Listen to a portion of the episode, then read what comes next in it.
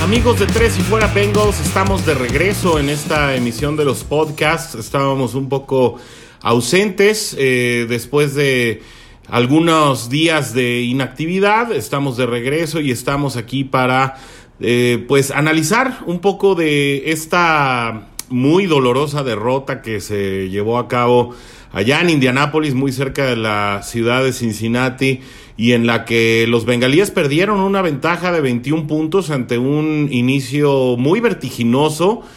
Eh, y por supuesto también estaremos eh, analizando la previa del partido que se llevará a cabo de regreso en la jungla ante los Cafés de Cleveland, o mejor dicho, los Cleveland Browns. Eh, hay algunos, eh, y, lo dicen bien, la verdad, que hablan acerca de que, bueno, pues eh, este equipo no tiene nada que ver con los cafés, es una simplemente una confusión llevada al español, que será tema de tal vez otro episodio, pero que, bueno, sin duda la batalla de Ohio siempre representa algo muy importante para nuestro equipo.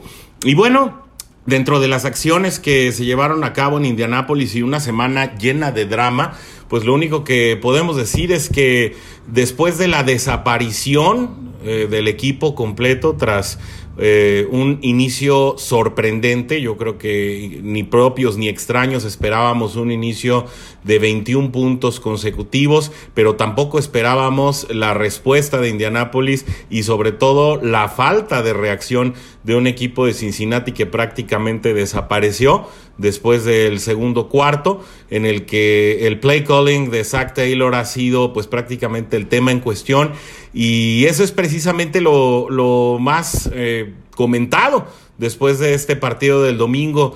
Eh, todos eh, sabíamos que este partido, pues presupuestablemente era fácilmente catalogado como uno de los que se podía perder. Sin embargo, bueno, después de ese, de ese inicio tan importante, tan vertiginoso, pues algunos, incluido su servidor, esperábamos que se pudiera ganar ese encuentro, que se pudiera sacar un saldo positivo.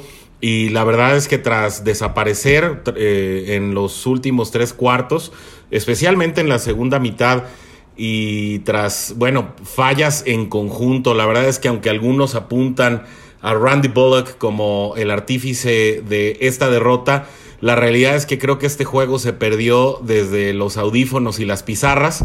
El play calling de Cincinnati fue demasiado, demasiado ingenuo eh, obviamente un veterano con el colmillo de Philip Rivers tenía todas las posibilidades de regresar. Así lo hicieron, atraparon a Cincinnati prácticamente en todas las jugadas eh, por pase, especialmente en lo que ha sido eh, una de sus peores asignaturas y así lo comentábamos durante el encuentro en, a través de Twitter y es que las alas cerradas pues se le están dificultando mucho a Cincinnati, si bien se encuentra con una zona de linebackers y de profundos eh, bastante ligera y que llega relativamente rápido a las coberturas, porque tampoco eh, se, habla de, un equipo que está muy amalgamado a la defensiva, eh, pues les cuesta muchísimo poder cubrir a las, a las alas cerradas, especialmente en trayectorias cruzadas ahí en el flat y, estas, eh, estas jugadas les ocasionan mucho daño a unos bengalíes que además eh, después del contacto con la bola permiten demasiadas yardas por esta vía.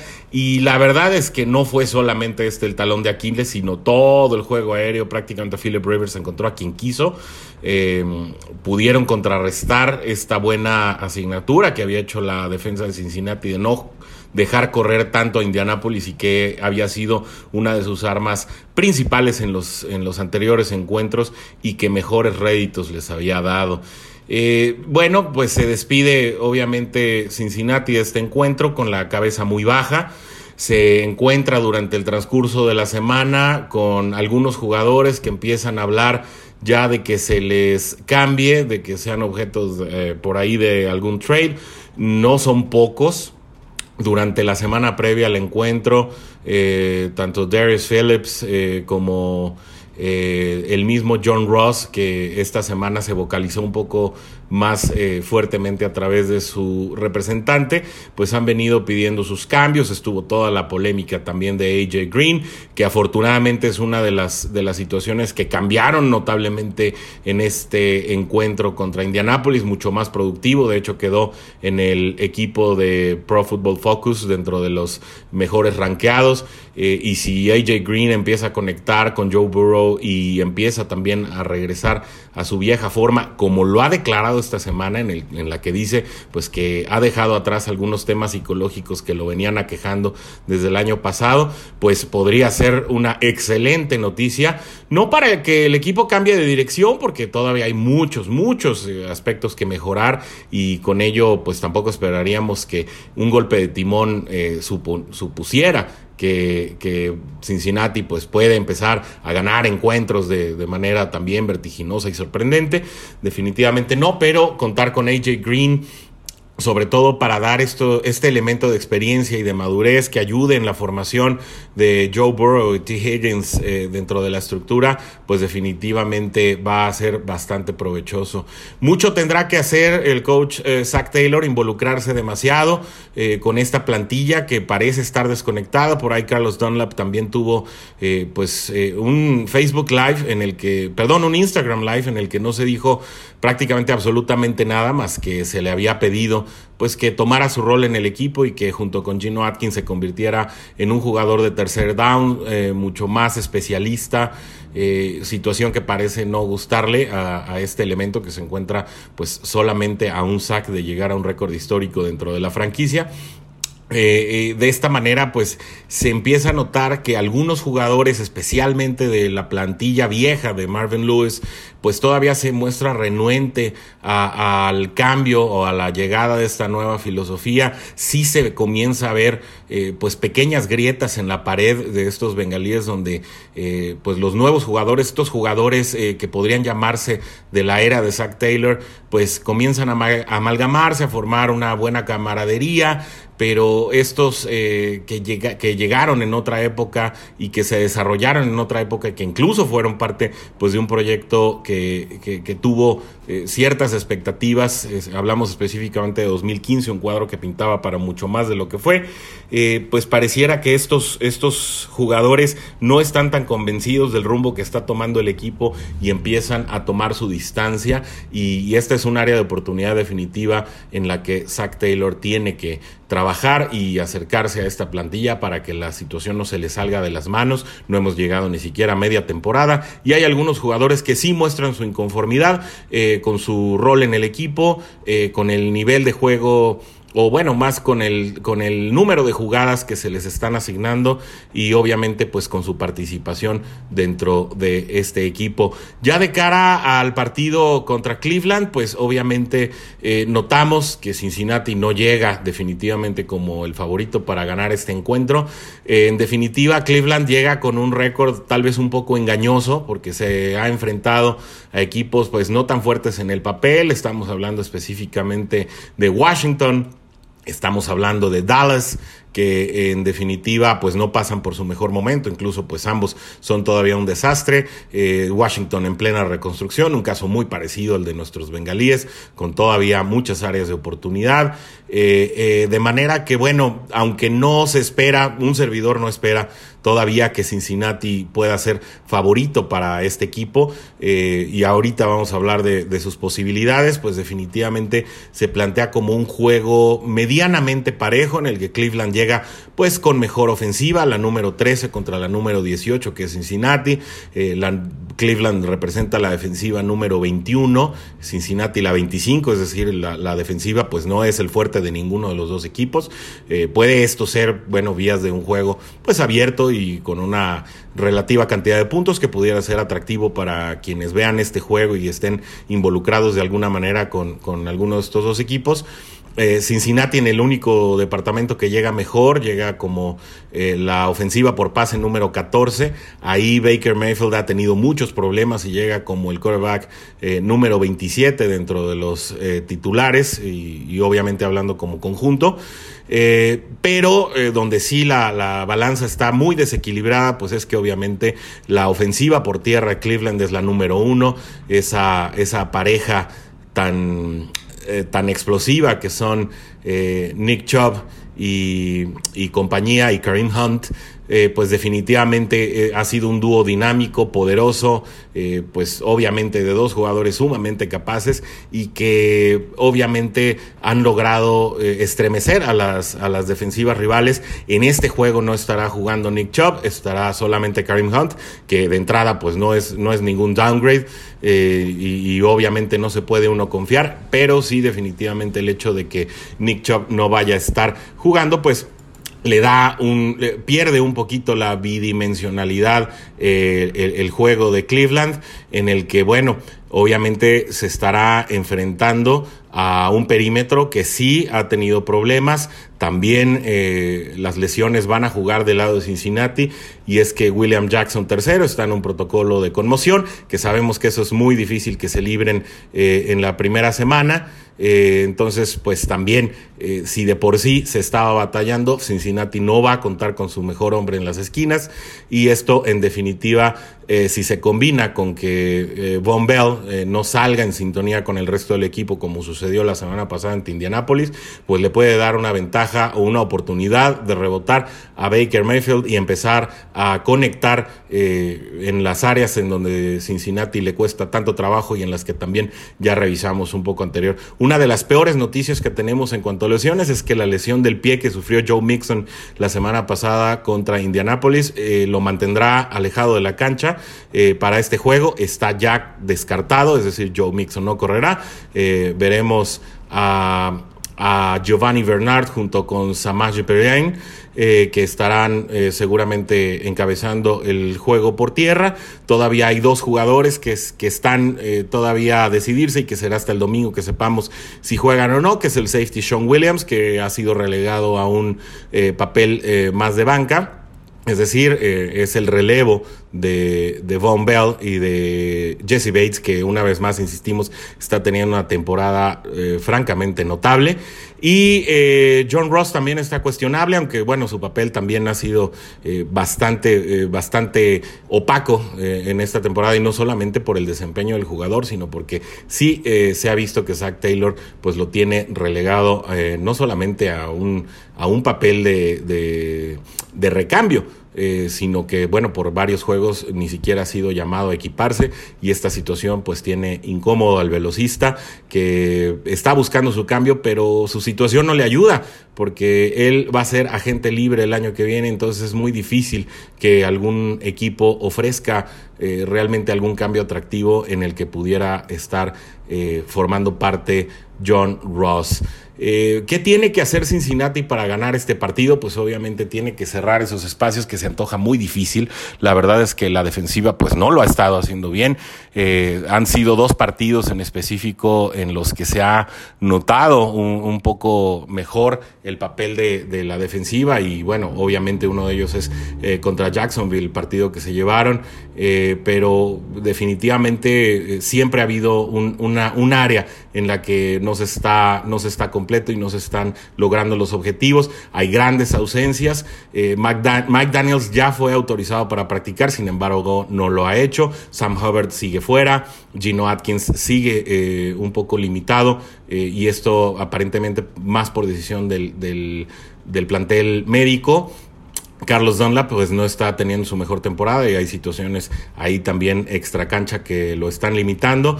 Eh, de manera que bueno, la verdad es que el factor defensivo pues puede ser una debilidad de Cincinnati, así que Luan Arumo tendrá que hacer un planteamiento muy inteligente y sobre todo amalgamar muy bien a esa defensiva para que esté bien compacta. Em, y obviamente siempre eh, bajo la cautela de que Odell Beckham Jr. no les vaya a hacer un daño en lo profundo, como lo ocasionó el primer juego. Eh, de esta manera, pues obviamente eh, se tendrán que, hacer ajustes en función de esos objetivos. ¿Qué se tiene que hacer a la ofensiva? Pues Joe Burrow tendrá que estar muy preciso.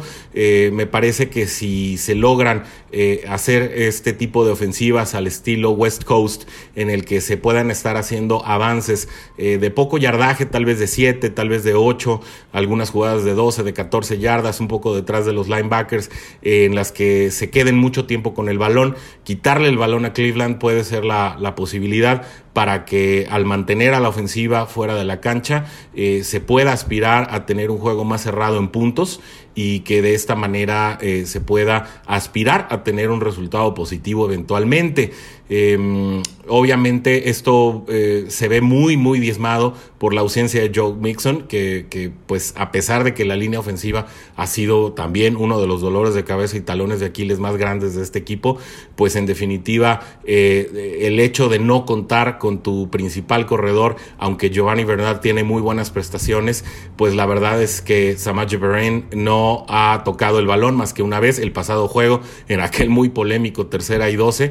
Eh, es la única ocasión que ha tocado el juego esta temporada y antes de esa jugada un año también sin llevar el balón, entonces pues definitivamente estamos hablando de un, eh, de un juego que no se antoja mucho para, para ir por tierra para Cincinnati, por lo que tendremos que estar viendo a un Mixon muy dinámico y en el que el plan de juego lo lleve a estar eh, consiguiendo ofensivas escalonadas eh, no muy largas, situación que parece que a él se le acomoda mucho y es como más lo hemos visto esta temporada, de manera que bueno, ojalá se dé y ojalá esta situación lleve a un buen resultado para el equipo felino. Em, el partido se llevará a cabo en Cincinnati, es el regreso de, de este equipo a la jungla. Esto evidentemente deberá tener algún factor de ventaja, aunque sabemos que el público está limitado. Eh, si no me equivoco, para este juego ya se podrá contar con la presencia de seis mil personas, eh, de manera que, bueno, aunque sean muy pocos para los que caben en el Paul Brown Stadium, pues siempre contar con el apoyo de algún sector del público será definitivamente bueno. Eh, Cincinnati pasa por muchos problemas, la verdad es que no solamente la falta de juego está mermando el rendimiento, del equipo. Hay muchas situaciones extra cancha que están haciendo esto una novela. Obviamente, Zach Taylor eh, sostiene tal como lo ha venido haciendo por las últimas eh, dos semanas, especialmente después del duelo contra Baltimore, eh, que pues definitivamente fue una desgracia.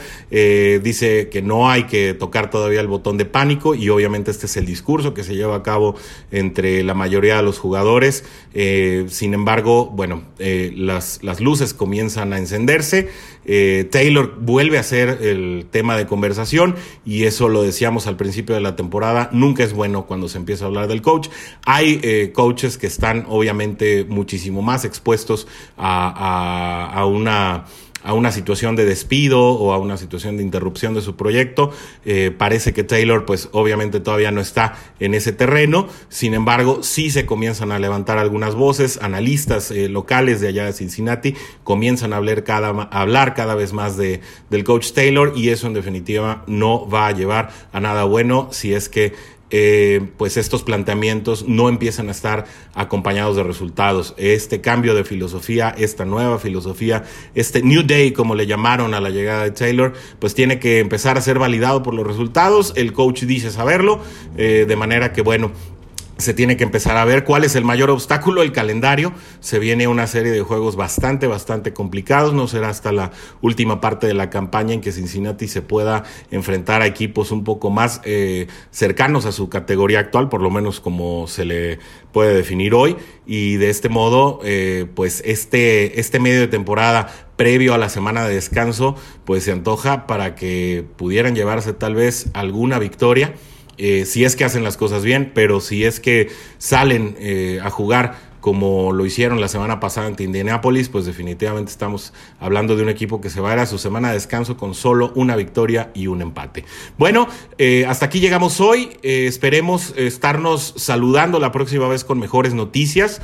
Eh, todos esperamos que este equipo trabaje muchísimo mejor de lo que ha trabajado ahora. Sabíamos y lo dijimos desde el inicio de la campaña que sería un año de reconstrucción. No esperábamos grandes cosas, pero definitivamente las últimas dos semanas han sido especialmente decepcionantes después de que Baltimore le pasara por encima, después de perder esta ventaja tan importante eh, contra Indianapolis. Y bueno, aunque Cleveland es la perfecta oportunidad para rebotar, pues la verdad es que no estamos hablando de un día de campo. Eh, insisto, para un servidor es muy probable que Cleveland se lleve el encuentro, pero no descarto una sorpresa del equipo de Cincinnati.